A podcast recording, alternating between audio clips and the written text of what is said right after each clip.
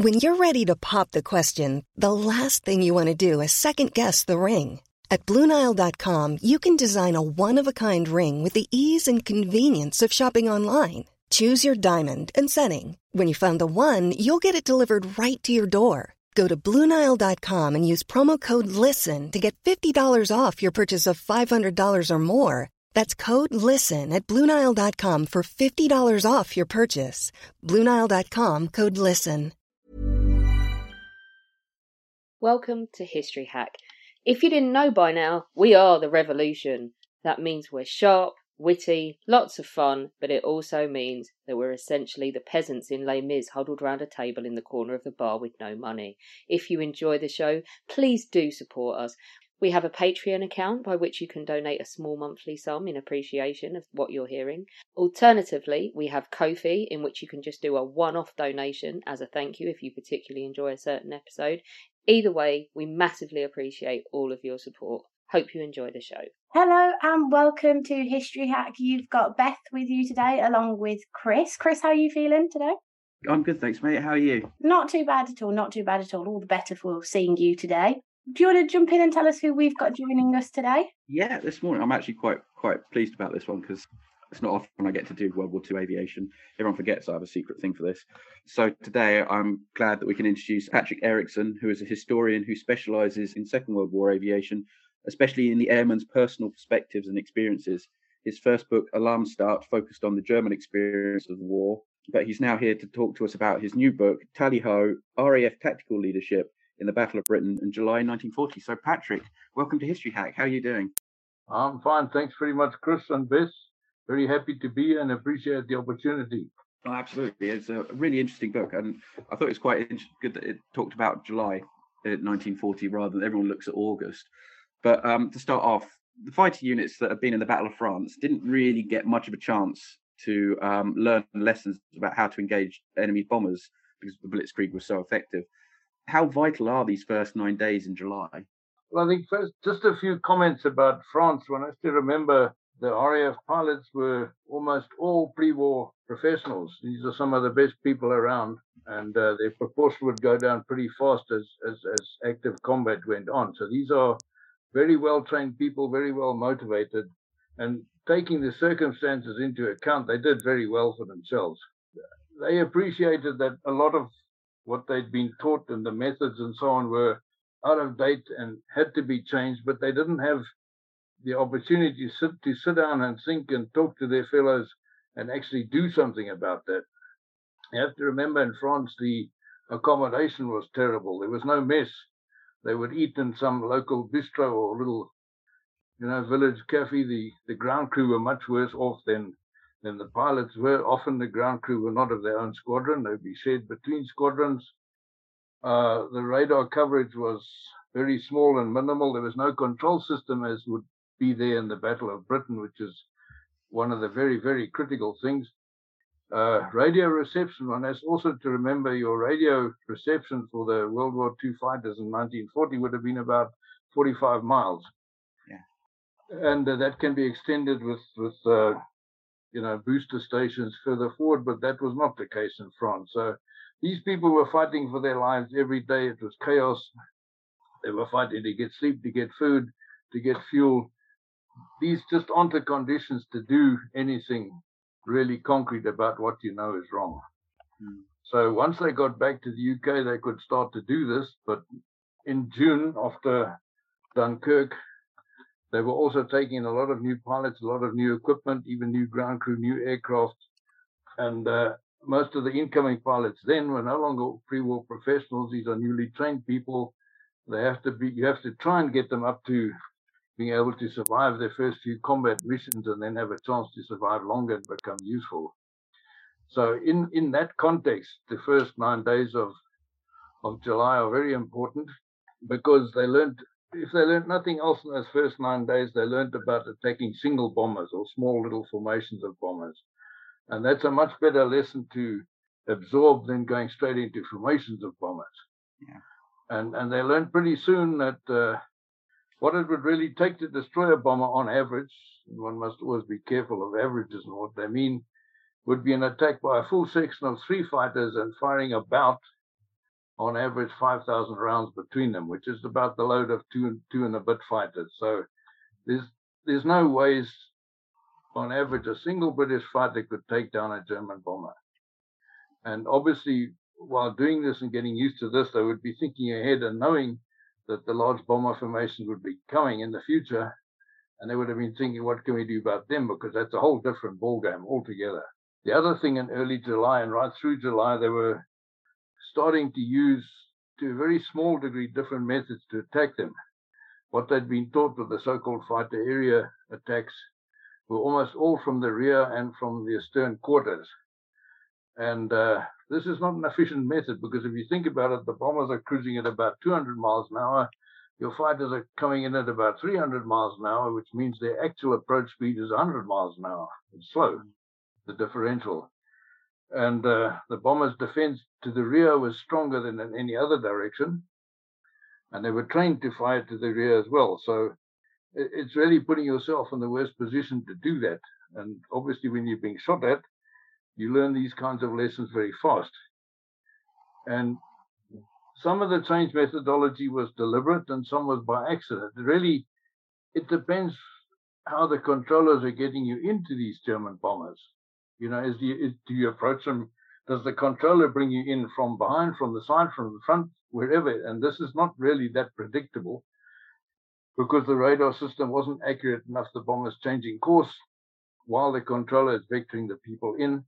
So it's it's a bit of a gamble where you're going to end up when you see them. But this is the whole point of this book is I'm trying to understand what did the, the formation leader, whether it's the squadron leader, flight lieutenant, whatever, what did he do and what did he think when he first saw the enemy? Because you've got a minute, perhaps less, to decide how you're going to attack them, from which way, you know, are you going to put your people in line astern or keep them in the Vic, etc., etc. And also, you've got to try and survive yourself while you're doing this. It's it's not just a an abstract thing like a military command on a battlefield where you're not under fire yourself. These people are just as much under fire, the leaders, as anyone else. So he has to make a lot of rapid decisions that are life threatening or not in a, in a few tens of seconds. And uh, the accumulation of these decisions right through the battle, if they had been wrong, it would have lost the battle. They had to make enough right decisions, enough at the time that uh, they could cause enough casualties while not suffering too many themselves. It's a, it's a very subtle, very deadly gamble that depends on your decisions. And obviously, those decisions get better the more experience you get. Absolutely. So, moving into the July part of the Battle of Britain, mm. obviously the official start date for the Battle of Britain is considered to be, you know, it's the 10th of July. Yes. You know, yes. keeps a nice firm date there that we can all work off. That's when the Luftwaffe start attacking en masse. How do yeah. the squadrons start to initially deal with this challenge that presents itself in July? Well, on July the 10th, the the main big raid that got all the attention uh, and produced most of the casualties on both sides was two Gruppen of German bombers. It's about 60 bombers coming in, Dorniers, heading for a convoy just uh, off Folkestone. And uh, they had an escort of 109s high up and ME 110s a bit lower down accompanying them. And this was a new tactic coming up by the Germans. As they got close to the convoy, the fighters, being faster, surged ahead and formed a circular formation just offshore of Folkestone, with the 109s on top and the 110s at medium levels. And the bombers, the plan was the bombers would go over their target, the convoy, and then straight under the protection of the circling formation. So it was a sort of way of protecting them as they turned off target. And they weren't going to put the circle above the convoy because then they get shot at by the Ack-Ack, which nobody wants. Mm-hmm. And so they'd go under this circle and then off back across the Channel to France. That was the idea. And the RAF had never seen one of these circles before. It was something new for them. So uh, the squadrons are t- coming in and seeing the circle had to think up what they were going to do about it on the spot right away.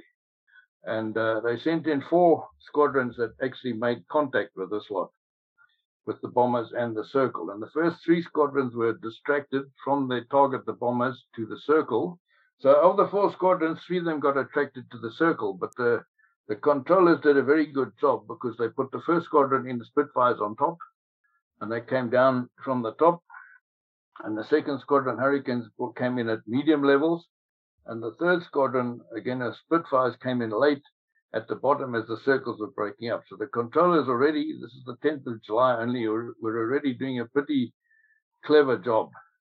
And that was essential. The pilots are much more advantaged when the controller is clever than the other way around. Anyway, so the top squadron went in, 74 squadron, and they basically the spiral dives right down into the circle, shooting as they went. That's the best they could do. I mean, you, you're flying there, and suddenly you see the circle, and you've got to attack it, and you've never done it before. No one else has ever done it before. There's no pre-existing advice to, to, to, to depend on. And then the second squadron coming in at mid level is 56 squadron, and uh, they looked at this lot and they went straight in from the side, flew across the the circles and fired on them at both sides. And one pilot, Geoffrey Page, who became quite well known later on, saw the opportunity and did that, and then he turned in the opposite direction to the rotation of the circles and had a go at them like that. And that was that's certainly one of the most effective methods to tackle them, but it's extremely dangerous and it's very difficult to do because what's happening is you're now circling against the rotation of the other people, which means the speed is doubled, the speed of approach, and your aiming has to be pretty spot on, but it doesn't really matter. You just open fire as you're going right down inside that circle. You're going to hit someone wherever you are. And then the third squadron just took on the stragglers as the circle broke up.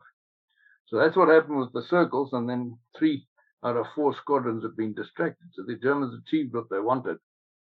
But the fourth squadron, which is Triple One Squadron, uh, was vectored in onto the bombers, basically from ahead, but several thousand feet higher up. And uh, they didn't do a head-on attack, as you can read in probably nine out of ten books on the Battle of Britain. And that misunderstanding comes from from reading the actual the documentation the squadron provided. Was the very first sentence or two says they approached the bombers from head on, and a lot of people haven't read further than that. And they did approach them from head on, several thousand feet above, and then they flew right past them, turned around and attacked them from behind. Yeah. So the famous head-on attack on the 10th of July didn't actually take place. But Triple One Squadron was was a was a, a fairly tough outfit, and uh, they went in from behind, and they their tactics were actually bad because they went in line and astern one after the other. The entire 12 aircraft came in one behind the other. So each individual aircraft was subject to the full defensive fire from the bomber formation. Instead of coming in three or six abreast and spreading the fire between them. But they still did a pretty good job. They shot down two of them. They hit another one badly enough. It crashed, was written off in France, and two more were damaged. And they lost one aircraft and pilot. And that's something that's often ignored that I like to bring in is the the aggressiveness of the attacking formations. This is you know, there's, there's, there's formations you can apply, there's tactics you can apply, but the aggression is incredibly important. Some units have it, some don't. And 111 certainly had it, and uh, it makes a big difference. Absolutely. I know from later in the war, they said that uh, 109 pilots that were aggressive that would uh, for, literally fly right into enemy formation b-17 formations were that much more effective than the more i don't want to use the word no, curve cautious would be a better word than nervous yes. who would sit back because um, when you're a tail gunner and you see a 109 heading uh, a single engine fighter heading towards you at maximum speed firing his guns you blink sure we can all be thankful we we weren't involved in the war and we not in a war right now. It's it's not a pretty thing at all. Uh, absolutely. I mean, just looking at the maths of it, you I think it was a MG34 machine gun in the back of a Heinkel, and you've got a Hurricane coming towards you with six to eight, 303. You're already they've already outnumber you. The guns outnumber you yes. eight to one. so, but so as the, the Battle of Britain opening, Kanalkampf, the battle for the Channel is uh, is well and truly underway, mm. and the Luftwaffe are returning uh, return the following day uh, to try and draw the RAF out over convoys. Are they are the pilots actually starting to implement the, the lessons that they're learning from the previous weeks? Well, that one I'm going to have to say yes and no.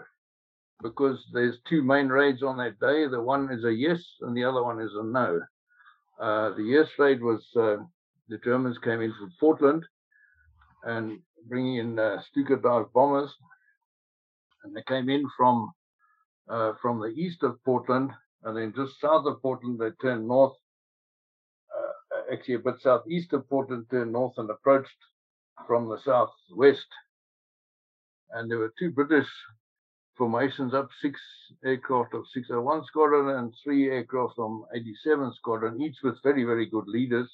The 601 boys were, their leader was uh, Sir Archibald Hope, mm. and the, the, the 387 ones were led by Squadron Leader Dewar. And these are both experienced leaders, and they waited to see what the Germans were going to do, and then they came in from unexpected directions. One came in from the west, the other ones came in from the south, from the sea. And the Germans don't expect to be attacked from the sea, because that's where they're coming from. And uh, what was unusual in this, the Germans had tried an experiment, which they never repeated, where they had some Me-1110s flying several thousand feet below the Stukas. So when the Stukas circled and dived, they'd be diving through protective fighters, and they thought this was going to help them. Well, well, the British fighters quite happily shot at the Stukas and the 110s as they went down. But but the problem with Stukas is when they start diving, they've got dive brakes. They can dive at a much lower speed than any fighter can. Even if the fighter throttles right back, it's a generally a heavier aircraft, and it's just going to go zooming right past the Stukas. So they've got two choices. They can either go to the bottom and wait for the Stukas to drop their bombs and pull out of their dives. And as they pull out of their dives at their lowest speed, the low speed means poor controllability, and they turn in to get away back to France. That's one time to hit them and cause quite a bit of damage. And the other way to hit them, which is even better because you do it before they bomb, Stukas would bomb almost always staffel by staffel. There'd be three staffels, each of eight or nine aircraft, and they'd form a circle and then drop off one by one, one off the other, and go down to bomb. And if you could hit them while they're in the circle, they're looking down at the targets, they're estimating wind them as they go down. They're not looking around for how they're being attacked. So that's an even better time to attack them. And these two squadrons basically did hit them at both of these events. So in that case, to answer your questions, this is the yes answer. But each of the leaders did a good job positioning themselves. They hit them at exactly the right times, and everything worked out pretty well. And this is based really on their experience. And they hadn't had much, many of them hadn't had much experience yet of the Stukas because they weren't met that often in combat in France. The French met them more than the British did. So, but word passes very quickly amongst pilots. They talk. That's why the mess is important. Absolutely. Because the RAF has, has had then and probably still now has the tradition that you didn't talk shop in the mess. There were no formal sit down discussions and meetings about what are we going to do with the next raid. That was frowned upon. But informal discussion and social interaction in the mess became very important because it passed the messages along in a socially acceptable way. And then the no example is another raid on that day, also in the Western Channel in Portsmouth, where a small bomber formation came up the Solent from from the southwest. I'm sorry about all the geography, but geography is important because you're positioning fighters, geography is the framework you do it in. And uh, two squadrons are put on this, two full squadrons. And the first was again 601, but led by a different person, Willie Rhodes Moorhouse. And he came in from behind. He, he halved his squadron. He sent one half up to take on the ME 1110 escort, which was a good move. But then he came in straight from behind. And once again, fine, you cause casualties, but you take casualties. And then he managed to to disrupt them enough that they didn't really get very far bombing Portsmouth at all. They really missed all their targets. And as they turned off, the other squadron 145 came in, in at them again from behind. So uh, that's the no answer. They must surely by then have been aware that the best defensive fire is to the rear. But the problem is, you know, if you've vectored in and you're already behind the bombers to get alongside them for a beam attack or way ahead of them for a head-on attack, it's going to take a lot of time. And by the time you get yourself placed there, they might be gone already. So, uh, and again, you must realize these are people sitting on a parachute on a metal seat. It's not very comfortable. You're flying a fighter 300 plus miles now. You're breathing pure oxygen. You're scared and you're in charge. You've got to try and ensure that the people around you, most of them get out of this alive, and some of them shoot down the enemy, and that you yourself are going to be alive in five minutes' time. It's in that framework that the decisions are taken. So it's very easy for us to write the book now and say they should have done this or they should have done that. But put yourself in that position, you know. It's uh, it's understandable. Mistakes are always going to be made in any military operation. It's learning from them and rectifying them that really counts. Mm. Absolutely. And just to, obviously, you just highlighted for us there are a couple of, of the different raids, and obviously you mentioned you mentioned geography as well. um, what was the uh, the I have to say just to keep this question quite simple to allow you to elaborate. What was the raid that wasn't? Oh, that's a very this maybe maybe the title sounds much more dramatic than reality, but it was it was a formation of of ME one one tens uh, coming in, caught on radar, and you know rad- the radar operator would be able to see the speed after a few minutes of tracking, they see that these things are coming in quite fast and they realize they're probably fighters. And then they suspect they're fighter bombers. And that was the case here. They thought this was a fighter bomber raid coming in in the Western Channel, akin to what the Erprobungsgruppe at 210 did on the Eastern Channel. And so they sent up fighters to intercept the so called bombing raid. But it was actually just a group of ME 110s escorting one or maybe two reconnaissance aircraft, nothing more. So that's what the raid that wasn't. It was seen by the by the radar system as a raid, but it was just fighters. And uh, this is another example of tactical learning because the, the, the main fighter formation that intercepted the, the ME 1110s got above them and watched them going around in a circle and didn't know what to do about it. And eventually, one junior pilot broke away from the back and dived straight down into the middle and another one did a very risky maneuver, attacked him from underneath. And that broke up the circle, but that's not really the way it should be done. That's a da- very dangerous techniques, and mm. no Battle of Britain RAF leader could afford to practice dangerous techniques in the long term. You could do it occasionally and get away with it. Sometimes yes, sometimes no, but not to be recommended in the long term. This is a battle of attrition. Mm. The percentages count. So there's nothing more to say about the raid that wasn't. You mentioned them all, uh, already in, in that answer, but my one of my favourite formations is Erprobungsgruppe of 210. Who were they, and what were the challenges that they brought to the Battle of Britain? Yeah, Erprobungsgruppe 210 were a, were a mixed bunch. Some of them came from the Stukas, some of them came from the ME 1110s, and uh, the commander, Rubensdörffer, was actually someone that before the unit was formed, worked at the Rechlin Test Center, which is, uh, you know, where it's like a Farnborough, basically, the German equivalent of Farnborough. So he came from a background where experimentation and new techniques and trying out practically new ideas was part and parcel of things. And they formed this unit at the beginning of July. Uh, three staffels, two of 1110s and one of 109s. And uh, so that's some of the background. And he was a pretty able commander. And the challenges they brought were this: the the 1110s could could come in cruising at about four and three quarter miles a minute, and the 109s could get a bit more. They'd come in cruising at about five miles a minute. So this whole formation would be coming in extremely fast, and any radar tracking over any distance would probably identify them as fighters and not as a bomber threat. So that was the one problem. The speed with which they came in, and that makes it harder to vector your own fighters onto them in time to intercept them. And uh, yeah, a formation of ME-1110s carrying bombs, you can't really do a beam attack. They're going too fast. You're either going to have to get at them head on or from behind. And the other problem, which was probably even worse, is their tactics were to go in on a heading straight for the target. So when they got near the target and saw it, and at this stage of the battle, it was mainly shipping out on the high seas or ships in harbor, they would be coming straight for it and they'd just dive down and bomb and turn around and go off. So by the time the intercepting fighters got there, all they'd see is the back of them a lot of the time. But with time, the controllers learned and, and got the opposition there faster. But they were really difficult to counter when they were attacking on the sea and at the coastline. Once they started going inland later in August, then they become much more vulnerable because then they are in your operational area for a much longer period of time. They can't just zip in and zip out again. And in fact, they, the unit got largely destroyed on the 15th of August already when they when they made an attack on Croydon. Hmm.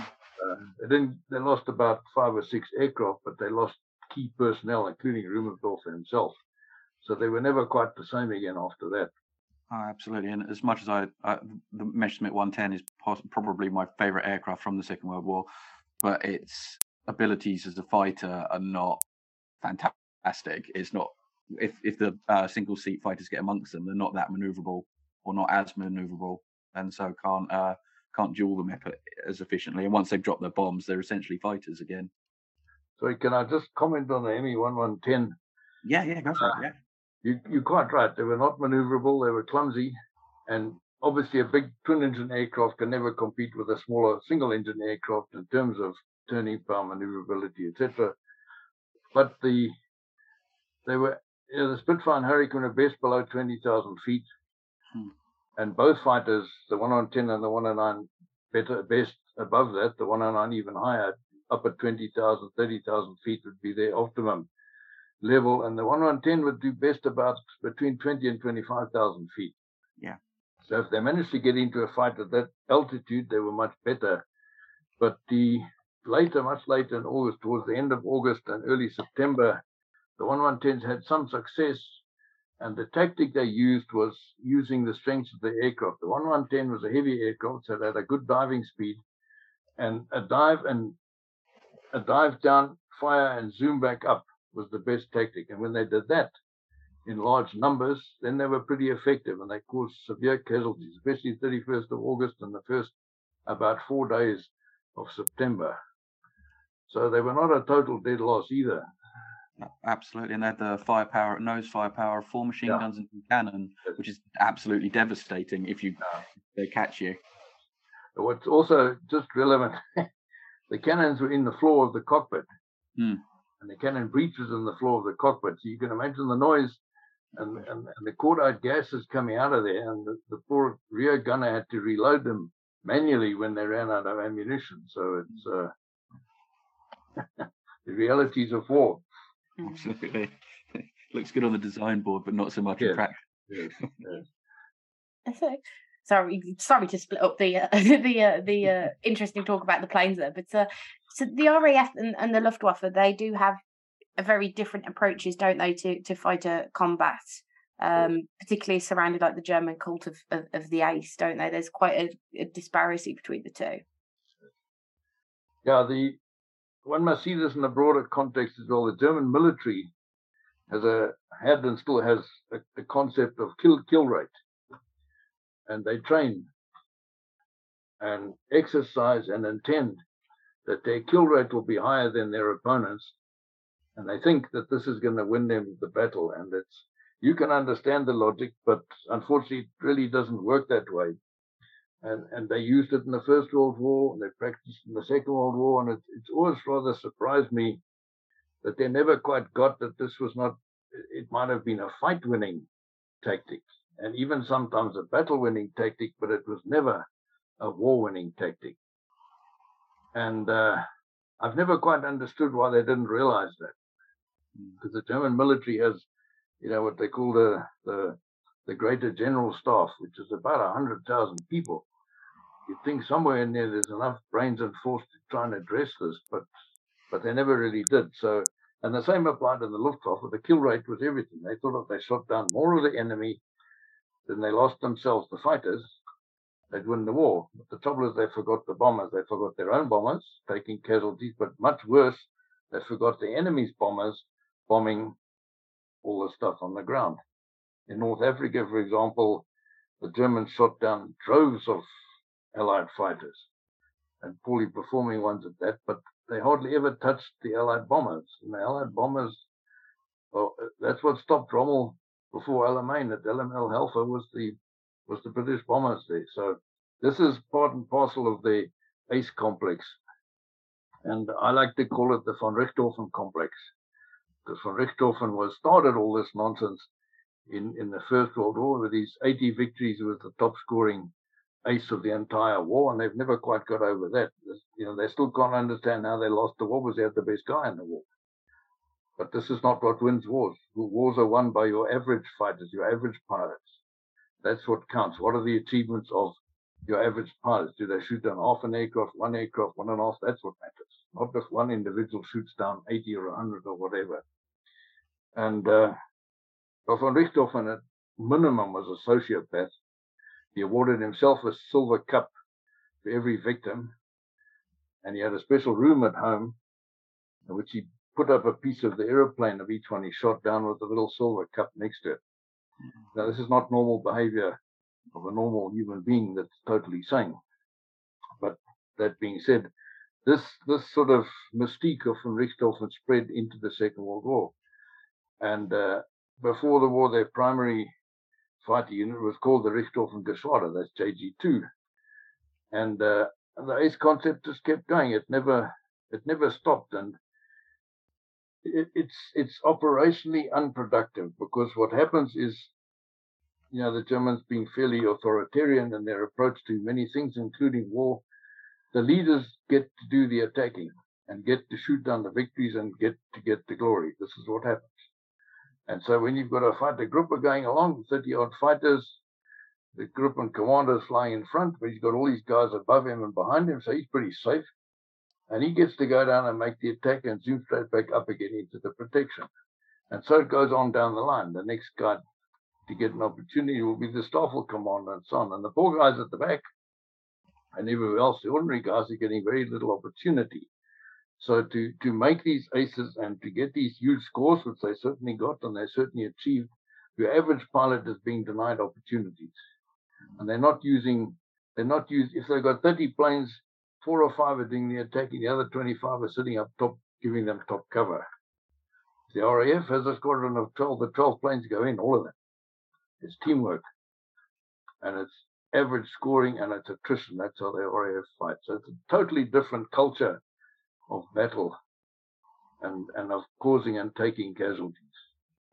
And RAF, in fact, probably denigrated ACEDOM. They didn't support it in any way, or, you know, they didn't want the publicity. They didn't support the publicity about individual aces and that sort of thing.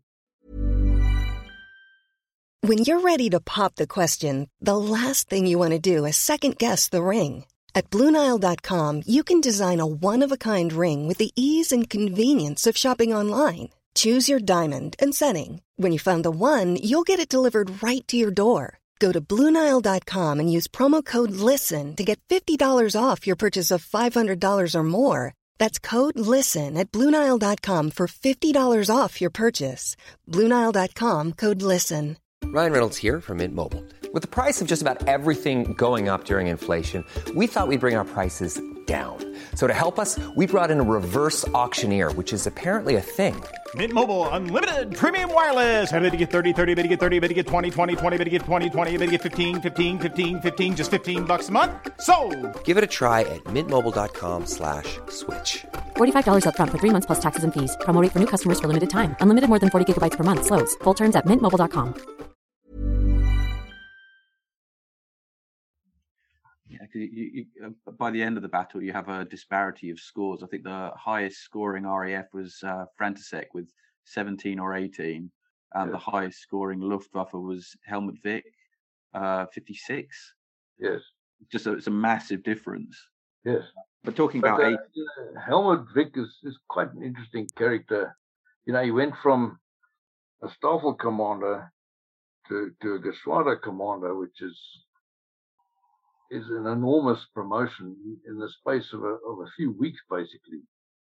So he certainly had Nazi connections and Goering connections to get that sort of promotion that fast. And uh, he flew his aeroplane. f- The minute he got into combat, he put the throttle on full and he kept it on full until he was finished. Hmm. So his engines were getting burnt out at a very fast rate. And he's, I had a letter from one of his COs. He told me he used to replace his engine at night when he was asleep, so he didn't know because the thing was getting burnt. You know, an aero engine in the Second World War in combat, 200 hours it would need a major, you'd have to take it out and give it a major service and, you know, take it down, etc., etc. And, uh, well, Helmut Wick got himself killed for trying to be the big ace. Yeah, yeah, absolutely. He, but uh, talking about aces and and von Richthofen, a former member of his squadron, uh, Theo Osterkamp, is now uh, Commodore of JG51. Yeah. He's the he becomes the um, he's in charge of directing Kanalkampf. How effective is he in this role as an old as an, one of the, what they call the Alter Adler? Yeah, the old Eagles. He's very effective. Uh, you know, Osterkamp was was I think a 32 victory ace in the First World War. He was the real deal. Someone like Goering, 20 victories, of which there's questions on at least some of them, uh, is maybe not the real deal. Certainly, Goering was never respected to the same extent as someone like Osterkamp. And uh, Osterkamp uh, used to call the British the Lords from the First World War. That was the nickname they used. And he had the basic philosophy in the Battle of Britain that to win the battle, they must outscore the British five to one. He said anything less than that, you are not going to do it because these people have got their backs to the wall. They're going to fight you, and they don't really. In the Battle of Attrition, they're not going to count the losses because they're fighting for their lives. And uh, he also had this idea to use the maximum amount of complexity and uh, confusion and distraction and whatever in combat uh, to gain these sorts of advantages. And JG51 and Osterkamp were sitting in the Straits of Dover, you know, 20 miles across. It's very narrow. Takes them a few minutes to fly over there at cruising speed. So whatever happens there happens very fast on both sides. And his typical sort of tactics would be to put some 109 units up over Calais, over the channel, close enough to move to the other side in a couple of minutes, but not actually doing so, just sitting there, distracting the radar, making the British launch fighters up over Dover and so on. And then he'd send in smaller formations from two or three directions at the same time, different altitudes, always using the sun. So in the morning they'd come in from the east to the northeast, in the afternoon they'd come in from the west to the northwest. And generally in at least three layers. So if you saw 109s at a lower layer and you thought, boy, this is good, let's get these guys, you know for sure there's two more layers, at least two more layers up top that you can't see because they're several thousand feet higher up and they're hidden by the sun. So he, he was the, the originator of this tactic of what you might call operational complexity. He'd have them fly inland and come to attack Dover from the north, for example, things like that. And uh, in the beginning, for the first few weeks, these tactics worked wonders. But uh, your opponents always get used to whatever you do, and they learn pretty fast. Because if they didn't learn fast, you die. It's it's that simple. And uh, Sailor Malan was one of the from 74 Squadron was one of the experts that had quite a few fights with JG51 and the other fighters there. And uh, with experience, knowing that there's three layers, you could attack the bottom layer you might have a minute, minute and a half to get in there, attack them, and keep on going. This is what you must do. You must not stick around and let other guys come down on you from above. So Osterkamp was dangerous. He was very effective. His unit claimed, I think, uh, something like 75 confirmed victories and 26 probables in July for 10 own losses. Obviously, there's overclaiming. It was never that good, and he never quite made the five to one ratio that he was seeking because you can lay the best military plans you like, something's always going to go wrong. Military actions are normally a mess and chaos. That's that's what they strive towards. So, mm. and uh, he was called Uncle Theo, was what his own people called him, but he was also a very critical person upwards to higher ranks, and he was a colonel at the time, which in the German forces is is a is more important than the British forces. You can almost take every German rank right down to NCOs, and they'll be their responsibility will be one or two ranks higher than the British or American equivalent. So a colonel is a big deal, and he was promoted to what they called Major General, which is the British equivalent of Brigadier General, in late July, and they then made him the Colonel Kanalkampfführer, the the battle leader of the whole of the Second Air Fleet. Uh, it's over the narrow part of the channel. So he continued that role, and Kesselring, the Air Fleet commander, adopted these methods on a larger scale and has often been credited with what Osterkamp actually invented. And uh, later in the war, he was promoted another rank to lieutenant general. He was fired in mid 1943 when he was the, the, the fighter leader over Sicily because of what happened to the German fighters there. He was reduced from lieutenant general right down to, to captain. And he was retired on that rank. So they went, he was not never a Nazi and he always spoke his mind and he paid the price in the end. But after the war, not only was he still alive, unlike the Nazis, he was also very respected in the German communities because he kept his, you know, he kept his moral, moral values reasonably straight. So hmm. also a good guy, dangerous guy. And so, just coming back to the uh, to for particularly the British, but I suppose you could look at it from a German perspective as well if you wanted to. As you mentioned, if you don't learn your opponent's tactics, you, as you said yourself, if you don't learn, you die. How do particularly squadron leaders who are leading um, the defense and so on, or the attack, whichever one you'd like to do. How do their tactics evolve through this period? How what are they learning, and uh, how quickly are these things being implemented? Yeah, that's a very good question. It's a very big question. Uh, one must also see it as as this is not just July. This is something that happened from July right through till at least mid September, and mm. I've, I've actually got a there's three books here uh, and so this is, for me, this is just one part of an ongoing story. But firstly, I'd like to say a lot of people don't realize that the flexibility of fighter command from Dowding to Park and downwards through sector stations to squadron leaders, flexibility of the commanders was emphasized and allowed to an incredible degree. And uh, this, for example, is one reason why Dowding didn't interfere much in the fight between Park and Leigh-Mallory in their totally different methods.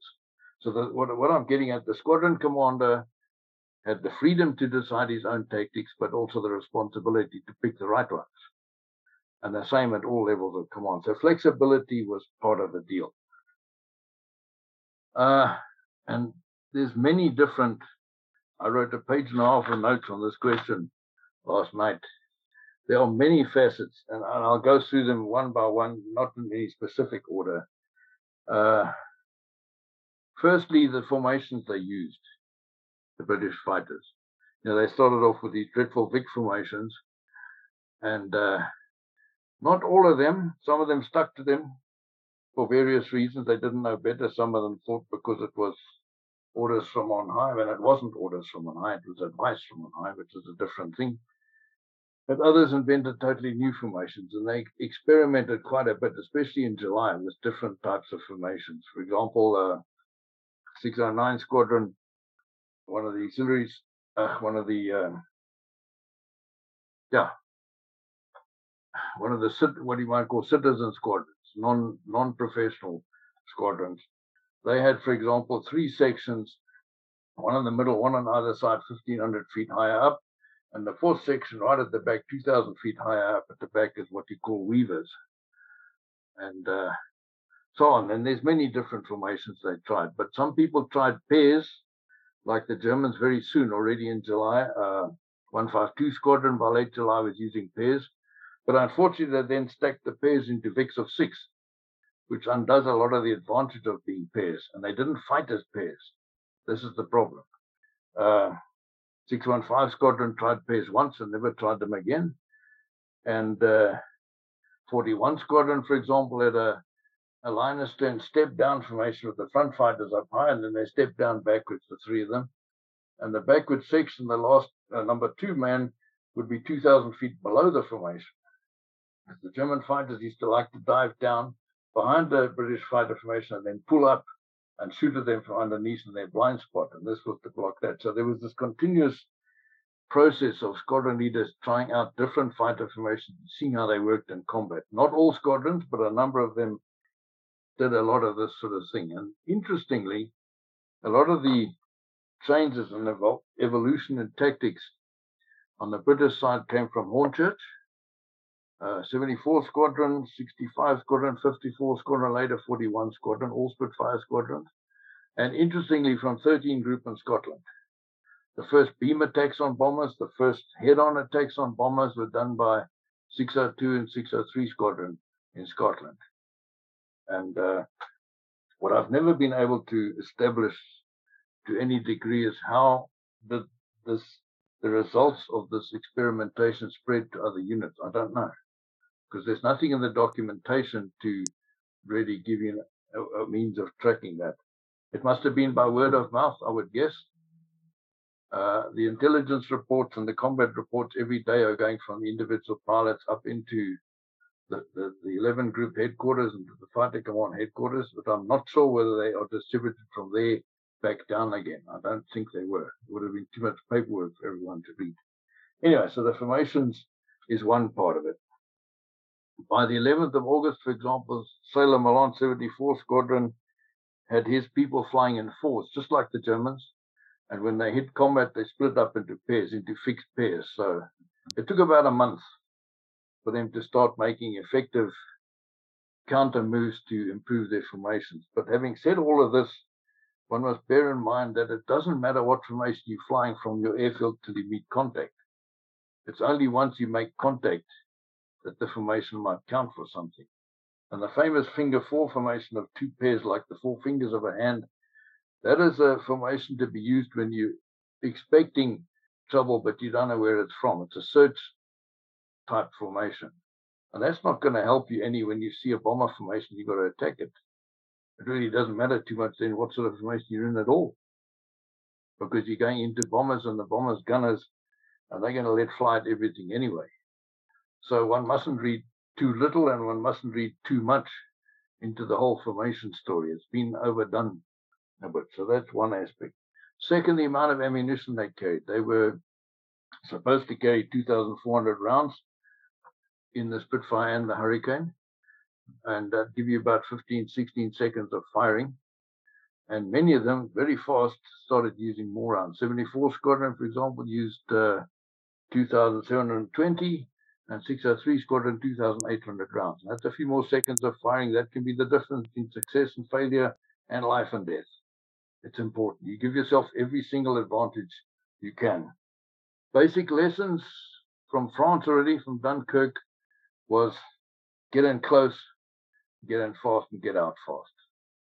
And getting close meant the gun harmonization distance. So this is another change that happened very fast, led largely from Hornchurch. Colin Gray, New Zealander, 54 Squadron, Sailor Malan 74 Squadron, and uh, Robin Hood, Robin is his nickname, the leader of 41 Squadron, all from Hornchurch the recommended distance of gun harmonization was 400 yards. They changed it to 250, and 41 Squadron made even 150 yards.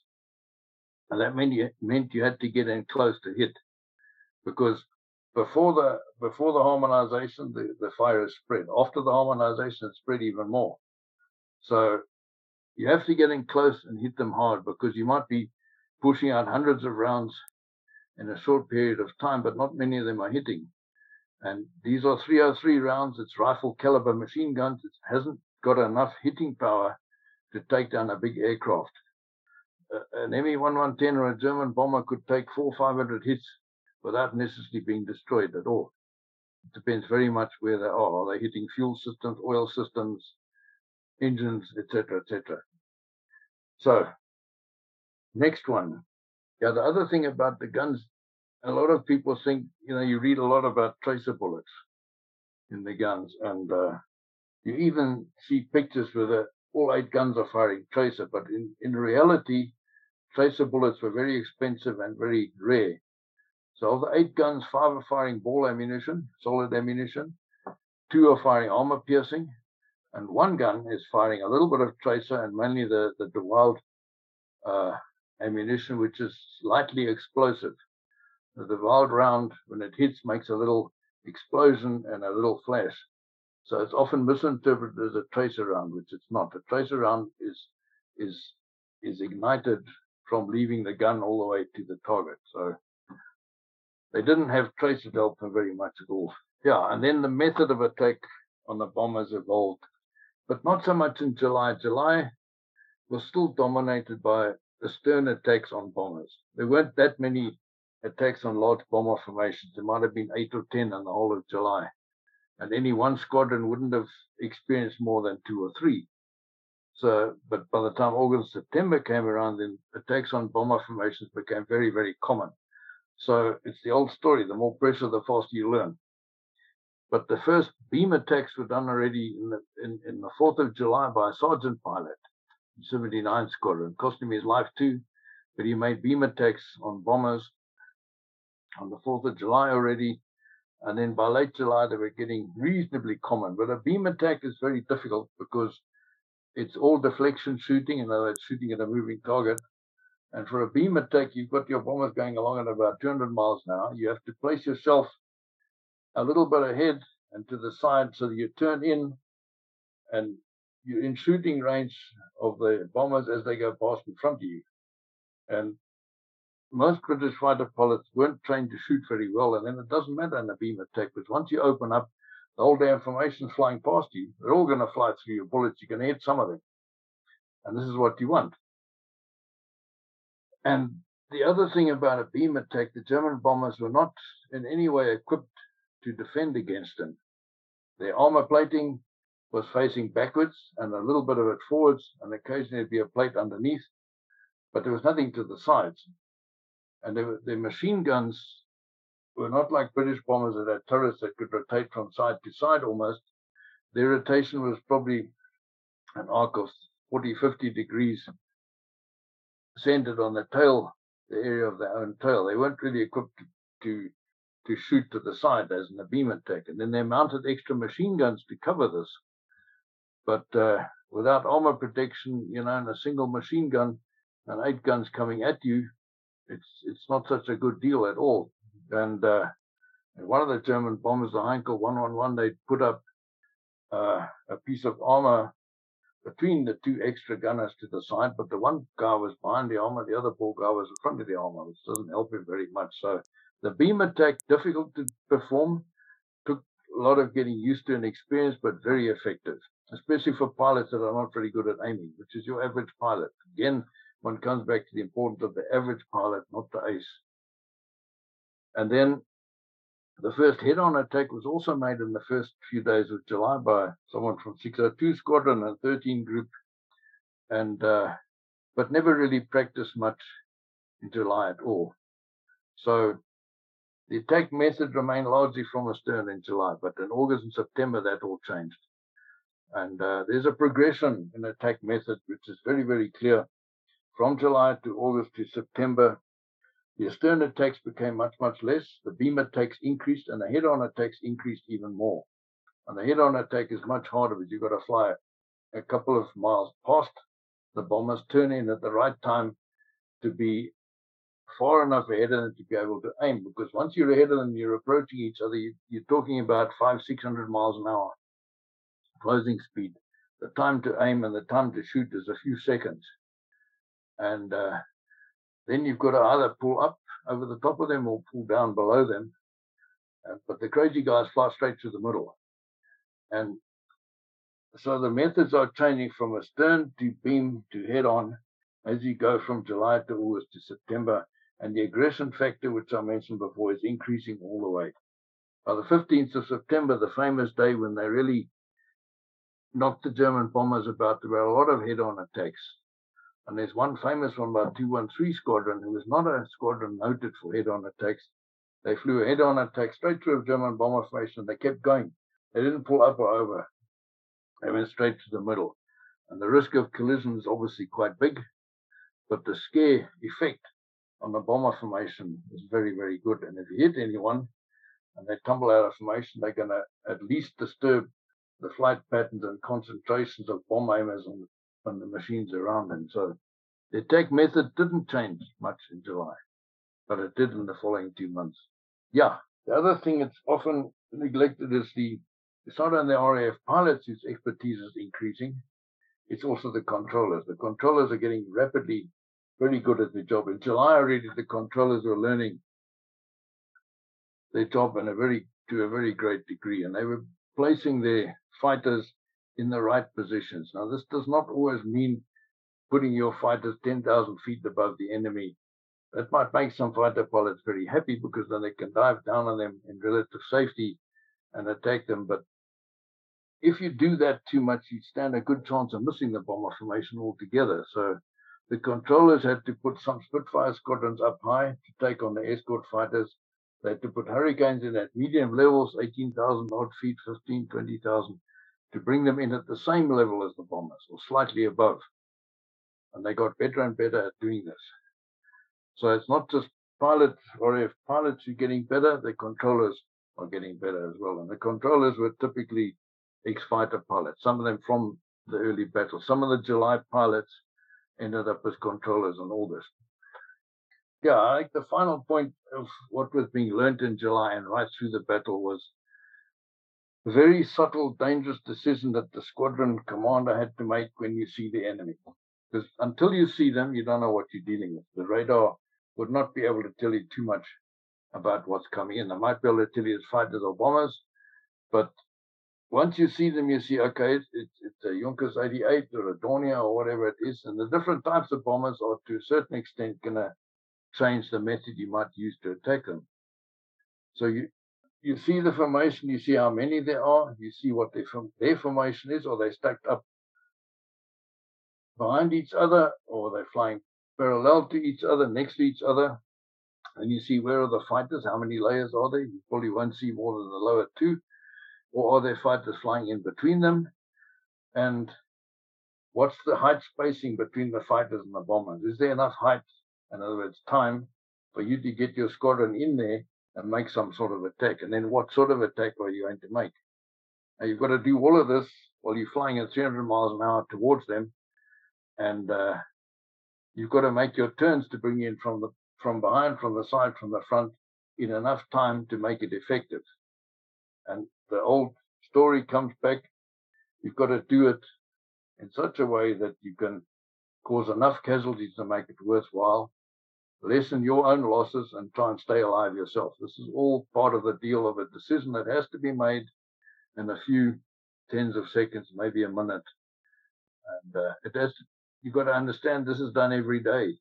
This is repeated day after day after day, and the responsibility and the load on the squadron leader is much, much greater than on the ordinary pilots who are following orders and having the thinking done for them. And you have also to remember when the poor squadron leader gets on the ground, he's in command of several hundred men. Their welfare, their activities, this is his responsibility. And who gets to write that is that's a high stress thing to have to do. And it's there, you know, not quite daily, but often enough, unfortunately. Well, I was going to ask about um, how the uh, RAF managed to break through the bomber bomber formations, but you've uh, pretty much covered that one already. yeah, I was going to ask about how RAF bomber commander the belief that if you flew in disciplined formations, uh, you'd be able to see off fighter attacks, and that the Luftwaffe trusted in the same sort of thing. But um, and ask you how the RAF managed to puncture the formations, but in, you pretty much answered that one already. Yeah, I mean it's the irony of the whole thing is the people that that break up the formations and, and, and really face the danger and take the risks and the casualties are not then the ones that finally shoot down the bombers that are dispersed and damaged in the breakup attacks. That, that's other people that get to do that. And uh, that's obviously with all the over, well, not all, but a lot of the overclaiming comes in. Two or three or even more aircraft are shooting in the long term in different places at the same aircraft. But uh, yeah, to break up the methods, you've you've really got three choices: from the back, from the beam, from head on, and uh, and there's a definite evolution in in July, which is predominantly from astern or one of the two quarters astern, and then during August beam attacks and to a lesser extent head-on attacks start coming in, but by September the the overall experience and the message spread brought in the head-on attacks supported by beam attacks almost exclusively. If there was any choice to the commander when faced with a with an interception, if there was room to do it, he would do a head-on or beam attack to the exclusion of anything else, and uh, and that's critical. And and I say it somewhere in the book. Uh, if the RAF hadn't attacked under unfavorable situations, which they had to do again and again and again, they would never have won the battle. They had to take the risks, they had to take the casualties, they had to do the attacks when they intercepted, whatever the circumstances. They had no real choice, else they would have lost. Because the Germans did have choice. The German fighters had choice. Mm. The survival of their country did not depend on them being successful against the RAF. It's the other way around very much did affect the survival of the country. You know, it's a bit like Ukraine and Russia. The Ukrainians can't afford to lose. It's the same situation. It's motivation, which is morale, all all important. Absolutely. Yeah. so, Patrick, you've given us a very wonderful overview of of your book. Just for our listeners, just give us all the details. What what is the full title of your book? Where can they where can they get it? And obviously, it sounds like there's more books to come that they can keep an eye out for as well. Yeah, the title of the book is Tally Ho, RAF Tactical Leadership in the Battle of Britain, July 1940. It's by Amberley Publishing from Stroud and Gloucestershire, and any you know decent bookshop in the UK should stock it. I know the marketing people will put it up in all the you know all the well-known bookshops and all the aviation and military type bookshops, or directly from Amberley itself.